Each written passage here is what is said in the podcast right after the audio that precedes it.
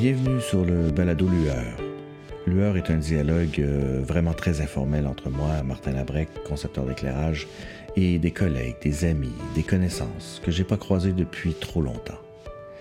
J'avais envie d'avoir de leurs nouvelles et en même temps d'en profiter pour en apprendre un peu plus sur eux et sur la façon qu'ils abordent leur métier. Les entretiens se font à travers la plateforme Zoom. Voilà pourquoi malheureusement le son n'est pas optimal. Je vous souhaite une bonne écoute. De l'Opéra Bastille au Grand Théâtre de Tokyo, en passant par les spectacles du Cirque du Soleil, leurs produits n'ont plus besoin de présentation et ils sont présents dans le plus grand théâtre du monde. Nous nous sommes rencontrés pour la première fois en 2007 et depuis, nous nous sommes croisés régulièrement. Je suis un fervent adepte de leurs produits et en 2012, j'ai eu la chance de visiter l'usine de fabrication avec lui et j'étais très impressionné. François Julia, salut. Bonjour Martin. Merci d'être avec moi aujourd'hui, de prendre le temps. Écoute, merci de m'avoir invité. Euh, j'apprécie euh, voilà, cette invitation et cet échange qu'on peut avoir ensemble. Et puis, euh, je voudrais aussi profiter du, euh, début de cette conversation pour, euh, bah, pour saluer ceux qui nous écoutent. Ah et puis aussi pour transmettre mes amitiés aux intervenants qui ont pu passer avant moi hmm. à ton micro. Hmm. Et comme j'en connais certains et certaines, voilà, je profite de cette occasion pour leur passer le bonjour. C'est excellent. Et voilà, je suis toujours là. Aussi, ça me fait très plaisir. Alors, j'aimerais ça que tu me racontes quand même un peu ton chemin personnel à l'intérieur de, évidemment, de la, compagnie euh, Robert Julia. Alors, euh, euh, j'imagine que les deux vont de façon parallèle. Est-ce que tu peux me raconter un peu ton, ton chemin à travers tout ça? Oui, oui, bien sûr. Bah, c'est vrai, comme tu l'as dit, en fait, j'ai un nom, Julia, voilà, qui est, mhm. connu à travers la marque, la marque de produits Robert Julia. Donc, je vais dire, je, voilà, je suis un peu tombé dedans quand j'étais petit, comme dirait la bande dessinée. Et mhm. c'est vrai que j'ai grandi avec euh, des parents, donc à mhm. la fois mon père et ma mère qui travaillaient dans l'entreprise, mhm. et puis mes grands-parents paternels qui eux aussi tous les deux euh, travaillaient dans l'entreprise. Donc tout petit déjà, j'ai pu baigner dans cette atmosphère.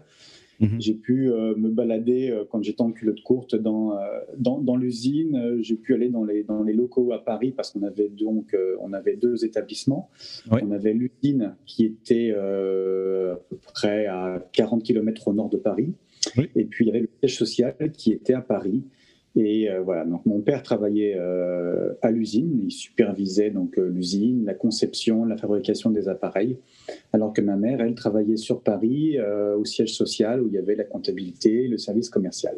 Donc voilà, donc tu vois depuis depuis tout petit, c'est un univers qui a toujours été présent autour de moi, qui est plutôt assez abstrait quand on est petit parce que parce que voilà, quand on est quand on est un enfant, on saisit pas forcément euh, tout ça. Et c'est vraiment après, plutôt après l'adolescence et, euh, après les études que, que, voilà, que je me suis plus penché sur l'activité. Et puis aussi à la demande de mon père qui m'a demandé de venir. Euh, rejoindre la société à un moment où il avait besoin d'organiser les choses. Ouais. Alors, donc, ton grand-père était, quand tu étais tout petit, ton grand-père était encore en, en, charge de la compagnie et ton père travaillait pour lui? Alors, non, en fait, quand j'étais petit, mon, grand-père avait déjà pris sa retraite. Ah, ok. Et euh, c'était mon père qui était déjà euh, aux commandes de la société. Ah, ok. Moi, voilà, j'ai des grands-parents, donc Robert, mon grand-père, euh, voilà, il est, né, il est né avant 1900. Euh, et, et, donc voilà, il a, il mes grands-parents ont eu mon père euh, relativement tard, ce qui fait que euh, moi j'ai grandi avec des, grands-parents qui étaient déjà, je dirais, assez âgés et qui, qui, qui, ne travaillaient plus déjà. Donc voilà, mon père lui a pris la direction de la société dans le milieu des années 60, je crois. Et voilà, moi je suis né quand même quelques années après. Mhm. J'ai reconnu mon père en tant que dirigeant de la société, mais voilà, mais, mais, mhm. mais toujours très concerné et très présent avec mes grands-parents. Alors moi, j'ai toujours pensé que c'était, euh, tu étais la troisième génération, mais en fait, j'ai appris que tu étais un peu la quatrième génération parce que ton, ton arrière-arrière-grand-père, Jean Julien, déjà faisait ça et, je lisais qu'il avait travaillé avec Miliès. J'étais, j'étais, ça m'a jeté à terre. oui, oui, c'est vrai que il y a un passif hein, dans, la, dans, la famille. Oui, vraiment. on a tous été en contact très rapidement. Euh, avec, euh, avec, euh, avec les lumières. Euh, voilà, mon grand-père, c'était, il a commencé avec le cinéma, mais c'est vrai que le père de mon grand-père, donc s'appelait Jean, Jean Julia, et Jean Julia travaillait aux côtés de Méliès sur voilà sur les effets spéciaux. Donc c'est vrai que c'est fou. Vrai que ça hein. monte maintenant à quatre générations, mais voilà après c'est vrai que le côté beaucoup plus officiel, ça a été ouais, c'est ça père, voilà, qui a créé la société Robin Julia ouais, c'est ça. en 1919. Ouais. Alors, donc, toi, tu, grandis dans ce milieu-là et un jour, eh ben, il faut que tu fasses des études. Est-ce que est-ce que ça t'a tenté d'aller faire des études euh, en peinture ou euh, complètement autre chose? ou, comment comment t'as pris ton. Quelle décision as-tu prise pour, pour te, faire ce chemin-là? Ouais. Alors en fait, moi, euh, c'est vrai que j'ai mis du temps avant de, avant de trouver ce que je voulais faire. En tout cas, l'adolescence, c'était pas du tout les questions que je me posais, enfin la petite mmh. adolescence. Et puis après, euh, j'ai eu la chance, justement, à travers mes parents, de pouvoir faire des voyages et euh, j'ai pu aller aux États-Unis, me rendre aux États-Unis quand j'avais. Euh, je devais avoir quoi Mon premier voyage aux États-Unis, je devais avoir 16 ans, 17 ans, 17 ans, je crois. Et voilà, je suis parti tout seul en Californie, au sud de San Francisco. Voilà. Ah. J'avais 17 ans, j'ai pris l'avion tout seul, j'étais un mois dans une famille, un petit, peu, un petit peu tout seul avec des copains. Enfin, je me suis mhm. fait des amis là-bas. Mhm. et, et, en fait, voilà, j'ai toujours aimé voyager, j'ai toujours été indépendant. Donc, voilà, que ce soit ce voyage-là aux États-Unis ou alors aussi quand j'étais euh, quand j'étais au, lycée, euh, j'ai fait pas mal de voyages à l'étranger. J'ai passé une partie de ma scolarité de quand j'avais 17 euh, ans en Angleterre, puisque j'étais dans un moi dans un pensionnat au nord de Paris et ce pensionnat avait des échanges avec notamment des pensionnats en Angleterre et donc voilà, j'ai eu la chance de assez jeune de pouvoir partir plusieurs semaines euh, voilà, de, mhm. France, de pouvoir étudier, euh, de pouvoir faire des voyages. Et puis, euh, et puis voilà, donc ça m'a donné le, le, goût des voyages, le goût de, découvrir des choses, voilà, mhm. l'esprit de curiosité. Et puis c'est vrai que quand j'ai fait mes études, donc pour en revenir à mes études, euh, bon, j'ai fait un baccalauréat euh, plutôt orienté euh, littéraire, avec aussi des langues étrangères. Donc j'avais l'anglais et l'espagnol, et j'adorais parler les langues étrangères, mm du fait de mes voyages et de, et de mon goût pour, voilà, bah pour, l'aventure. Et puis donc voilà, donc après mon bac, ça m'a orienté vers une école de commerce. qui durait 4 ans. Et en fait, ce qui me plaisait dans l'école de commerce que, que, que j'ai choisie, que j'ai faite, c'est qu'il y avait euh, chaque année, en fait, on devait faire euh, euh, un stage en entreprise. Bon, je trouvais la démarche intéressante parce que ça permettait à la fois de faire des études et d'avoir un pied dans le, dans le monde professionnel. Et ce qui m'intéressait vraiment, c'est qu'en troisième année de mon école de commerce, je devais faire un stage à l'étranger. Et le stage devait durer minimum six mois, entre six et huit mois. Voilà, c'était parti, voilà, plus de la moitié de l'année scolaire de troisième, de troisième année. C'était à l'étranger. Et donc, euh, voilà, c'est ça qui me plaisait. Voilà, j'avais vraiment ce, goût-là. Et en fait, j'ai travaillé, euh, j'ai travaillé aux États-Unis. Je me suis retrouvé en Californie, euh, dans le mhm. sud de la Californie. Donc, bel, bel endroit pour un jeune bah comme moi. Ouais, c'est clair. De, vivre, de vivre le rêve américain, vraiment un rêve éveillé. Je venais d'avoir 21 ans. Ouais, donc, j'étais majeur. voilà, c'était le soleil, les palmiers, la Californie. C'était, je vivais vraiment mon rêve américain de, l'époque. Et, puis, euh, et puis, en fait, j'ai eu la chance, bah, pas mon père, en fait, euh, qui avait comme, euh, comme très bon ami en France un couple, un couple d'amis dont, le, dont, dont, l'homme travaillait pour Ushio en France et il ah. distribuait les lampes Ushio. Mhm. Et, en fait, mon père lui a parlé, je passe un entretien avec lui et donc il m'a orienté vers la société Christie aux États-Unis. Ah ben. Ah dans les locaux de, de Ushio, hmm. en Californie.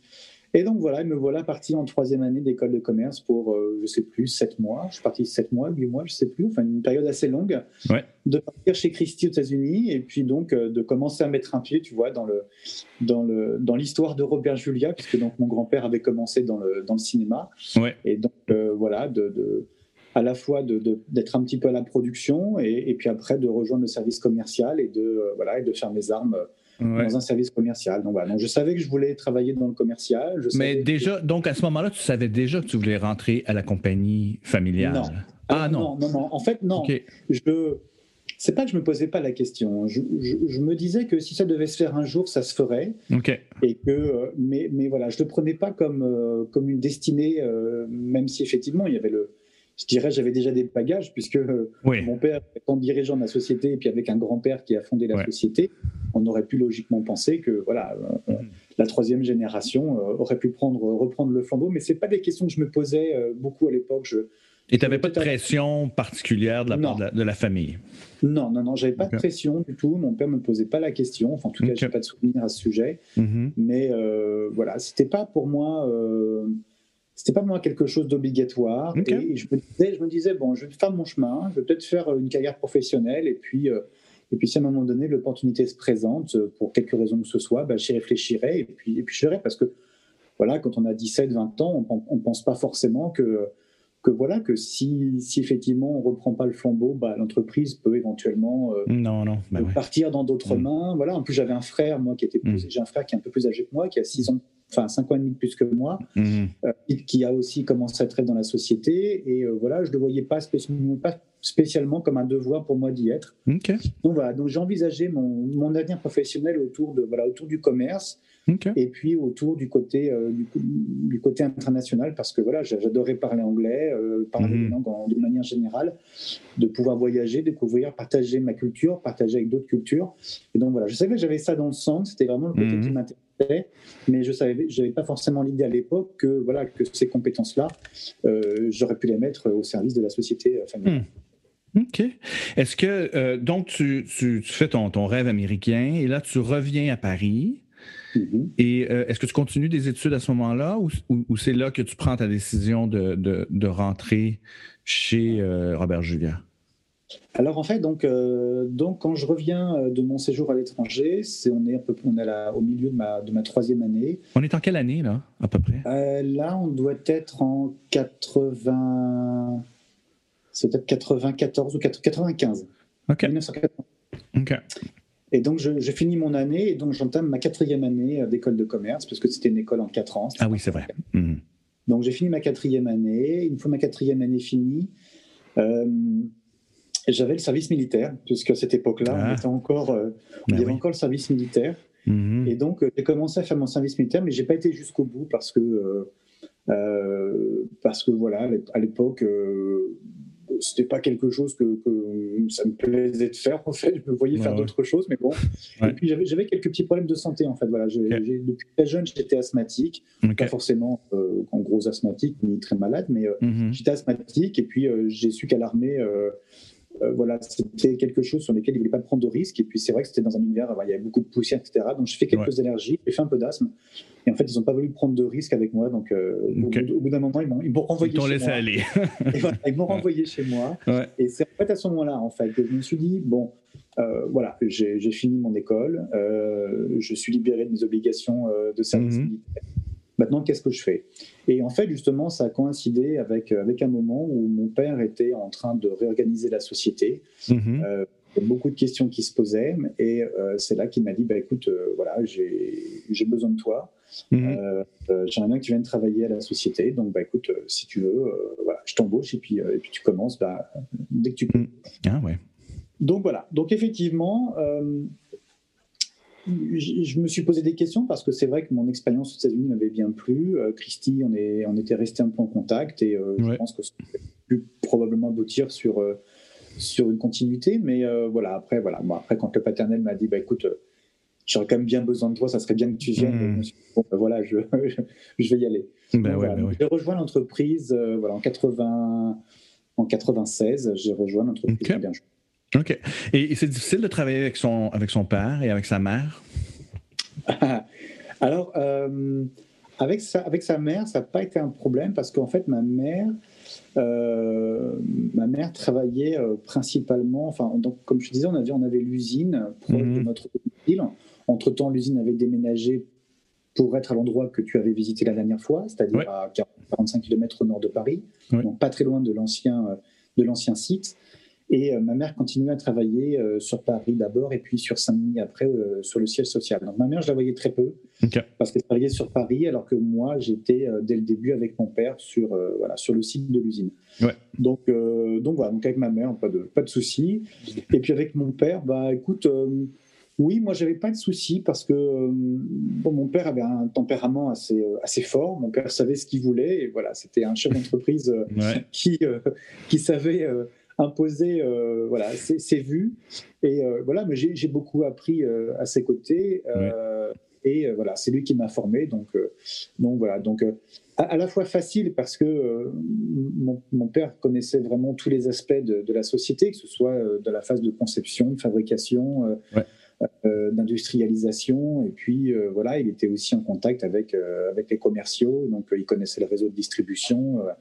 donc voilà, donc il, avait tous ces aspects-là. Ouais. Et, et, donc voilà, et donc voilà, j'ai beaucoup appris à ses côtés, mais j'ai mm. appris aussi à, à, faire avec son tempérament. Et voilà, quand je sentais que ça chauffait un petit peu, bah, euh, voilà, je, je me disais, bon, là, c'était plus question de, de voilà, d'être le rapport père-fils, hein, c'était le rapport euh, patron-salarié. Et donc, bah, voilà, c'était le patron. Donc, euh, mhm. donc j'écoutais ce qu'il me disait. Et puis voilà, bah, quand, quand, je pensais que j'avais raison, je, je défendais ma position. Mais comme au final, la, décision lui revenait, bah, je l'écoutais. Et puis voilà, donc en plus, je on avait je ne vais pas dire qu'on avait le même tempérament parce que j'étais moins, je suis moins volcanique que, mon père ne pouvait l'être, mais, euh, mais on partageait beaucoup de choses et on, discutait beaucoup. Donc, euh, même quand on nous arrivait de ne pas être d'accord et de, et nous engueuler un petit peu, ça durait jamais pas très longtemps parce que mon père était pas du tout rancunier et, l'orage passait très vite. Et puis moi, pareil, euh, pas du tout rancunier. Et puis donc voilà, tout, tout, tout rentrait dans, dans la normalité. mais, voilà, mais c'est vrai que j'ai beaucoup appris à ses côtés. Et puis, bah, quand je suis arrivé dans la société, voilà, comme je connaissais absolument rien du tout, mon père m'a dit bah, déjà, tu vas commencer par aller à la production. Donc, euh, j'ai commencé par euh, ce qu'on appelle en tôlerie euh, sur les machines. Ouais. Voilà, à, taper des pièces, à assembler, à peindre, à hmm. souder. Enfin, à souder, non, peut-être non, pas souder, mais c'est regarder comment les gens faisaient, mais, mais à faire de l'assemblage.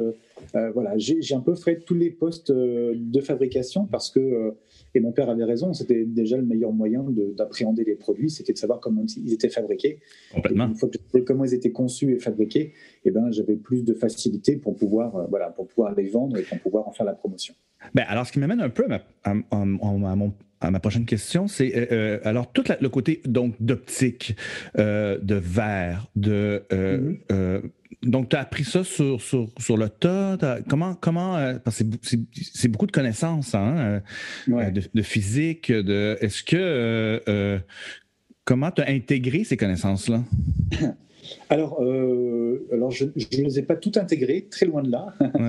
heureusement, on, a, on, avait, on avait un bureau, on a un bureau d'études, hein, un bureau de développement euh, avec des compétences particulières. Donc, euh, au sein de notre service R&D, on a des compétences en, électronique, des compétences en mécanique et des compétences en optique. En fait, voilà, donc ça, euh, même si mon père, par exemple, mon père avait des compétences beaucoup plus techniques, pas en, mm. optique non plus, il a appris un peu l'optique sur le tas, par le biais de, des salariés qui pouvaient travailler pour lui ou d'études qu'on pouvait faire avec d'autres sociétés. Mon, père voilà, avait, avait appris ces choses-là. Ouais. Après, l'optique, c'était pas tant son truc, de la même manière que moi, ça ne l'est pas, mais euh, c'est vrai que quand on est curieux et qu'on voilà, qu'on veut vraiment savoir comment le produit fonctionne, bah, évidemment, bah, ouais, ça. on va regarder un petit peu c'est quoi les principes optiques de, nos appareils. Et puis, euh, et puis après, ça ne nous permet pas, nous, de concevoir des produits, mais ça nous permet de, comprendre, par exemple, quand il y a une, conception optique qui est faite, ça nous permet de comprendre les choses et puis des fois, bah, proposer des solutions parce que euh, parce que faire de l'optique, c'est bien, mais des fois, euh, de l'optique sur papier, euh, des simulations, c'est bien, mais euh, après, il y a tout un tas d'autres paramètres qui rentrent, qui mhm. rentrent en compte. Et donc, donc voilà. Donc, avant mhm. tout, c'est avant tout d'être curieux, de se demander à chaque fois pourquoi les choses sont faites, quel est leur but, quelle est leur finalité, pourquoi elles sont faites. Et à partir du moment où voilà, on a, on a cette, cette curiosité, cette compréhension des choses, bah après, bah une fois qu'on a des, zones d'ombre, on se les fait éclaircir par les spécialistes et puis euh, il faut aussi se, reposer sur eux parce que là, ce mmh. sont des gens dont, dont c'est le métier, dont, dont c'est la spécialité. Et, euh, et voilà, donc euh, moi j'étais très mmh. content de, de, faire, d'être en, sur les, les, les, chaînes de fabrication parce que ça m'a permis d'être en contact avec les salariés, d'être en contact avec leur savoir-faire mmh. et puis de voir, de voir leurs contraintes, en fait, de voir la manière dont ils travaillaient, de voir quelles contraintes ils pouvaient avoir Complètement. Ben comment le produit était construit. Mhm. Et, puis, euh, et puis voilà, c'était une, grande, une grande aide. Mhm. mais, euh, mais voilà, mais c'est vrai que, comme je te disais, j'ai pas de. Voilà, moi, je suis plutôt un parcours euh, littéraire et commercial. J'ai n'ai pas du tout un parcours technique. Mhm. Mais ah, voilà, après, la, curiosité, le fait d'écouter euh, ce que me disaient les gens euh, m'a permis, et puis avec le temps aussi, voilà, j'ai pas été plongé tout de suite euh, tout seul dessus. Voilà, j'étais aux côtés de mon père pendant, pendant 8 mhm. ans, pendant 8 ans, 9 ans, et, et voilà, et j'ai appris à ses, à ses, côtés, et puis j'ai partagé aussi beaucoup avec les salariés, avec mon frère qui lui avait plus justement ce côté technique et production. Mmh. Mmh. On arrivait un petit peu à, voilà, se partager les rôles. Mais, mais voilà, moi, c'est avant tout la curiosité et, le désir de comprendre les choses qui m'a fait, qui m'a fait apprendre beaucoup de choses. Mais je dirais, et je connais un petit peu surtout, mais je n'ai pas de je n'ai pas de domaine technique particulier avec des connaissances. Non, vous avez, vous avez, des gens pour ça. Exactement. Est-ce que tu allé au théâtre avec ton père? Est-ce que vous alliez au théâtre en famille? Est-ce que, à quel moment tu as compris que, ah oui, OK, donc c'est nos produits qui éclairent euh, le spectacle? Est-ce qu'il y a un moment où, est-ce que vous alliez en coulisses voir les. Euh, euh, voir où vos produits se, rendaient, en fait? En, fait, il y avait un côté que, que je trouvais très intéressant, c'est que dans les années, euh, dans les années euh, fin 60 euh, et, années 70, mhm. les, beaucoup d'artistes de l'époque, avant d'être connus dans les années 80 ou même dans les années 70, en fait, mhm. ont, démarré souvent voilà, très modestement et, surtout n'avaient pas de, société de production ou n'avaient pas de, de, gens qui travaillaient pour eux. Donc ils se débrouillaient un petit peu tout seuls. Et donc mon père me racontait effectivement que dans les locaux à Paris, euh, il avait vu des gens comme, comme Coluche, Claude mhm. François, euh, voilà, des, artistes divers. Et voilà, je me mhm. disais, mince, mon, père a rencontré euh, Coluche, mon père a rencontré un tel, tel ou tel artiste. Alors, voilà, le, en fait, il venait, il venait chercher des fois, voilà des feuilles de gélatine, des ampoules ou, du matériel. Et c'est vrai que déjà de se dire que son père est en, est en contact avec des gens du showbiz, bah effectivement, je, je trouve ça c'est sympa. Mm-hmm. Et puis non, on sort, alors on sortait pas beaucoup au théâtre parce que euh, mon père, mon père travaillait beaucoup. Euh, je le voyais d'ailleurs pas de la journée. Ma mère travaillait sur Paris, elle revenait le soir tard aussi. Donc mes parents, je les voyais jamais avant, avant 20 h le soir. Mm. Donc on n'avait pas trop d'occasion de sortir. Par contre, euh, oui, c'est vrai que j'ai des souvenirs quand j'étais euh, quand j'étais plus jeune, avoir une dizaine d'années. Mes parents en fait m'avaient eu des places pour aller voir euh, le spectacle de Thierry Le Luron. Ok. Et donc m'avaient invité et euh, j'avais vu le spectacle et, et, voilà. Et là je me suis dit voilà je, je, mhm. là je voyais un artiste en vrai et cet artiste en fait voilà utilisait des produits Robin Julia. Ouais. Voilà. Mhm. je trouvais ça vachement sympa. Et, et, voilà. Donc ça m'a fait prendre conscience qu'effectivement mes parents étaient dans dans, dans, dans un métier qui était en relation un petit peu avec, euh, avec le showbiz et, euh, le théâtre. Mais après, euh, après, non, pas directement. Par contre, c'est vrai que voilà, quand on était des fois en vacances, mon père, mon père prenait contact avec le distributeur de la région. Quand il allait sur Nice, il appelait le distributeur sur Nice et puis passait lui dire bonjour sur une petite boue. Donc voilà, moi j'étais là et, je, voilà, je voyais ce qui se passait, mais je n'avais pas forcément toute la conscience. Mais, mais mm. voilà, c'est vrai que ce qui m'a le plus marqué, voilà, c'est ces petits épisodes-là où où mon père me racontait un peu le côté, euh, voilà, le côté showbiz métier qui était assez intéressant. Est-ce que euh, euh, maintenant, rétrospectivement, est-ce qu'il est y a un autre métier que tu aimerais faire complètement? Quelque chose de complètement différent, je veux dire. Est-ce qu'il est y a quelque chose qui. écoute, c'est. Je me suis pas vraiment posé la question, donc a priori non. Sinon, je pense que je me serais déjà posé la question. J'aurais peut-être une réponse toute faite à te, à te proposer. Non, après, c'est vrai que si, c'est à la fois, euh, c'est quand même une chance. Hein, bien sûr, c'est une chance de, de, faire ce que je fais. Non, ce qui est vrai, c'est que euh, le métier que, que j'occupe, même si euh, au départ, quand j'ai commencé chez Robert Julia, c'est plutôt le côté commercial qui m'intéressait. Et c'est ce qui m'a permis à moi, François, de, de, développer le côté réseau international. Parce que quand, Absolument. Mm Arrivant en 80, 95, enfin 96, mm Robert Julia avait déjà une activité à l'international. Bon, c'était pas, c'était clairement pas le, la majeure partie de, notre activité était plutôt en France, hein, pas à l'international, mais quand même, on, avait, on avait une activité en Europe, en Allemagne, en Angleterre, euh, dans, dans, l'Europe du Nord. On commençait un petit peu aussi aux États-Unis. On avait, on avait quelques, quelques relations avec les États-Unis, avec le mmh. Canada aussi. Ouais. Mais c'est à ton arrivée quand même que, que, que la compagnie a, a, pris une expansion plus internationale. Voilà. En fait, en fait moi, voilà, par, par, mon, par ma formation d'école de, commerce et par ma volonté et, mon attrait pour, pour l'international, comme je te disais, le fait d'avoir vécu euh, huit mois aux États-Unis, d'y être allé plusieurs fois en tant que, en tant que jeune, voilà. J'avais vraiment envie de, de, voilà, de, continuer à voyager, mais pas voyager juste, juste pour voyager, mais voyager pour découvrir des cultures, pour échanger avec des personnes, pour pratiquer mon anglais, pratiquer euh, d'autres mmh. langues étrangères. Voilà, de, rencontrer des gens, parce que c'est avant tout un métier de rencontre aussi. On a, on a, on a une chance extraordinaire. Mmh. On, a, on a un secteur d'activité, euh, voilà, de l'éclairage de du spectacle vivant, euh, mm. culture vivante, comme j'ai entendu il n'y a pas longtemps. J'aime beaucoup ce terme, de la culture vivante. De la culture vivante, on, a, on, a, cette chance, effectivement, d'être dans un, un, petit milieu. On est quand même sur un marché niche. Avec, des gens qu'on connaît, qu'on croise, qu'on croise et recroise mm. tout au long de l'année. C'est vrai que c'est vraiment un petit univers et donc, euh, et, donc voilà, d'avoir cette chance de, pouvoir euh, mhm. montrer notre savoir-faire, montrer nos produits euh, à l'étranger. Mhm. Ça, c'est quelque chose vraiment qui m'a plu. Donc, quand je suis arrivé chez, à la société, voilà, clairement, avant de penser à la direction de la société, ce qui n'était pas encore forcément non plus un objectif de mhm. ma part, c'était avant tout de, développer voilà, le, côté développement à l'international. c'est ce que alors, c'est ça. Mais donc, ce qui, moi, ce qui me fascine, c'est que tu es encore sur le plancher pendant quand à chaque salon où je vais, tu es, encore là, même si tu diriges la société. Tu, ne, tu pourrais ne pas être là, en fait, mais quand même, tu te rends à chaque fois, rencontrer les concepteurs, rencontrer les, les, les, designers. Euh, c'est important pour toi, ça? Ah oui, c'est capital. Ouais. C'est capital parce que, euh, voilà, c'est euh, c'est le cœur de notre métier. Euh, les, les, éclairagistes, les, prestataires, les, mhm. distributeurs, euh, même les concurrents, les partenaires, les amis. Mhm. Euh, c'est vrai que le, un salon professionnel va, brasser tout, tout ce monde-là. Donc déjà, c'est pour moi, c'est un bonheur parce que ça me permet au cours d'un salon de pouvoir montrer mes produits, montrer mon savoir-faire, de discuter avec les gens, de partager avec eux sur ce qu'ils recherchent. C'est fondamental parce que c'est aussi un moyen d'avoir des retours clients, tu sais. Moi, je travaille dans une activité où euh, voilà, je suis fabricant de matériel d'éclairage.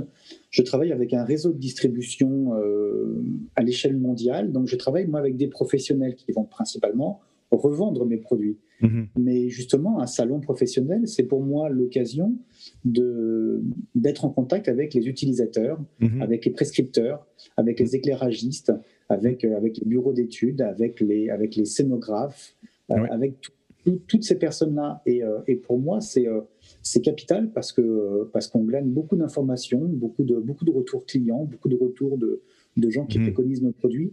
Et ça, ça me permet moi, une fois que, je suis rentré, d'abord de, bah, de garder, euh, d'avoir toujours à l'esprit ce que veut le marché, d'être à l'écoute du marché, donc de ne pas être isolé dans une démarche purement, tu vois, de, de gestionnaire de, de société. et d'abord parce que j'adore ça, parce que j'en ai besoin. C'est. Ouais, ouais, ouais on en mhm. parlera après, le, prendre la direction de la société n'était pas, euh, pas, pas spécialement un souhait, c'était pas un objectif hein, pour moi. J'y suis mhm. venu un peu, euh, je ne vais pas dire par contrainte ni par obligation, mais enfin bon, euh, mhm. il y avait, il y avait un flambeau qui était, qui était tendu dans ma direction, donc c'était à moi de voir après si, si je voulais. Le prendre ou pas, prendre, prendre ce flambeau ou pas, tu vois, prendre cet héritage et essayer de le faire perdurer. Mais voilà, au début, pour moi, c'était vraiment de, de partager. Euh, et, voilà, et c'est pour ça que j'ai commencé à beaucoup voyager. Euh, c'est vrai que les salons, euh, moi j'ai commencé mon, premier salon, justement j'étais quand j'étais, je travaillais aux États-Unis pour Christie, il y avait un LVI qui était à, qui était à Reno, je crois, dans le Nevada, donc ouais. 94, 95, je sais plus exactement. Ouais. Et en fait, mon père, mon père était là, et comme je l'avais pas eu plusieurs mois parce qu'il était en France et moi j'étais aux États-Unis, bah, j'ai décidé mmh. d'aller voir. Et donc, c'était mon premier gros mmh. salon international. Voilà, avec mon père. Quand j'étais petit, je faisais les salons en France et euh, voilà encore, je venais avec, avec un regard d'enfant. Bah oui. C'est pas la même chose. Mais, voilà, là, je venais en sachant que voilà, mon père était là avec les produits. Et donc, mmh. voilà, donc, euh, depuis, euh, ouais, depuis 1995, je crois que j'ai bah, à part l'année dernière à cause de, la pandémie. Oui, mais forcément. J'ai fait aucun LDI depuis, depuis 1995, tu vois. Donc, donc tu fais combien de salons par année Pardon? Et, je pense que je vais en faire encore quelques-uns dans le futur. Donc, euh, oui, j'espère bien. Mais ça, te fait combien de, salons que tu dois faire par année pour aller, pour aller montrer tes produits, rencontrer les concepteurs euh, Alors, en, fait, euh, en salon professionnel, dans l'année, il y en a, il y en a une bonne, il y en a une, il y en a une bonne dizaine. Bonne dizaine, quand même. Hein. il y en a une bonne dizaine. Après, il y en a qu'on va faire nous en tant que Robert Julien, en tant que fabricant où on va avoir une présence directe de fabricants. Il y a d'autres salons où on va des fois plutôt aller sur un salon et on va, on va aller assister notre distributeur. Donc on ah va, on va mhm. plus venir en, en support. Donc, euh, donc les, salons où on, venait, où on fait en pro, bah, c'est les salons, euh, les salons en France, et puis il y a eu le, le, le Plaza, le, le ProLight euh, en Allemagne. Mais bah, après, moi, c'est vrai que je les fais pas tous. Enfin, je les fais plus parce que parce que depuis que j'ai la direction de la société, il faut aussi que je passe beaucoup de temps dans la société. Mais je peux dès que, dès, que je peux. Sauter dans un avion. voilà, je saute dans un avion, je fais 12 heures de, de trajet, je vais aller vérifier les projecteurs sur le salon et puis après je vais faire mes démos, assister le distributeur. Non, non, c'est quelque chose qui est, qui est en moi et, j'en ai absolument besoin. Ouais, je comprends. Euh, mais ouais, puis, puis c'est très apprécié, je crois, de la part des, aussi des concepteurs, puis des scénographes et des, des, gens parce qu'on a un, accès direct. Ouais. Oui, puis euh, voilà, exactement. L'accès direct, il, en fait, il est là dans les deux sens. C'est-à-dire mm-hmm. pour les pour les, les, les prescripteurs, les, les, éclairagistes, avoir directement le lien avec le fabricant. Ça peut être l'occasion de, de dire bah tiens voilà moi en tant qu'utilisateur du matériel Robin Julia je trouve que voilà ça ça pourrait être comme si tiens est-ce que vous avez pensé à faire ça?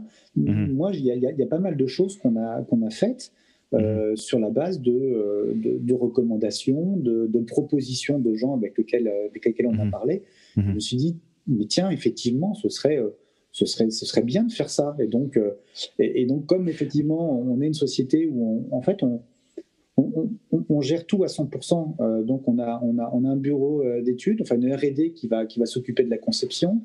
On a, euh, on a, la, fabrication, on a, ah le contrôle, on a, on a l'emballage, on a, on a vraiment toutes les étapes. En ben ouais, moi, ça m'a tellement. Ça produire. Et, voilà, et donc, je, peux interagir tout de suite avec ça. Ça nous a aussi, ça nous est arrivé aussi plusieurs fois qu'un grand opéra qui, qui, qui, qui, me dise, ben voilà je veux acheter euh, les projecteurs Robin Julia euh, de tel modèle et tel modèle, mais voilà, moi j'ai, euh, voilà, moi j'ai, par exemple, j'ai, j'ai pas beaucoup de place dans mon local où je mets les poursuites, j'ai pas beaucoup de place, donc voilà, là, là, les commandes sont de tel côté, il faudrait que j'ai les commandes de tel côté, hein. est-ce que ce serait possible, ou voilà, ou alors les commandes sont sur le côté, je les voudrais derrière parce que j'ai pas de place sur le côté, etc. Donc c'est des choses où on s'est dit, bah tiens, oui, effectivement, ce serait pas ce serait pas euh, inintéressant de travailler là-dessus et ça nous a permis de, voilà, de, faire des, fois des produits à façon pour des opéras. Des fois, on a fait un exemplaire ou deux et, uniquement un exemplaire ou deux.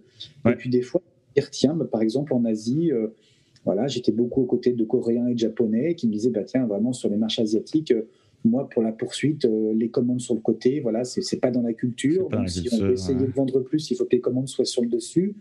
Hmm. Donc voilà, donc on, donc on se pose des questions, tu vois. Et donc c'est vrai que euh, et là, on n'est pas dans, dans, dans, une, voilà, dans une grosse société ou avec des, des sous-traitants euh, à droite et à gauche. Voilà, moi, je peux rentrer directement, je peux convoquer euh, la recherche et développement, dire écoutez, voilà, j'ai une idée, j'ai eu un retour, est-ce que vous pourriez travailler là-dessus, sur ce système-là?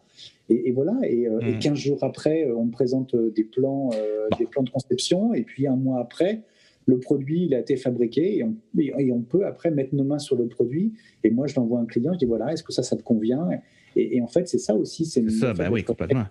Ben alors, alors c'est ça qui m'est c'était une de mes questions aussi. Que je, comment, comment vous déterminez ce que le marché a besoin? C'est-à-dire que comment vous, vous faites pour dire, bon, ben, euh, il y a un trou là, il n'y a pas de, euh, je sais pas, une découpe en LED, euh, on va inventer le Thibaut.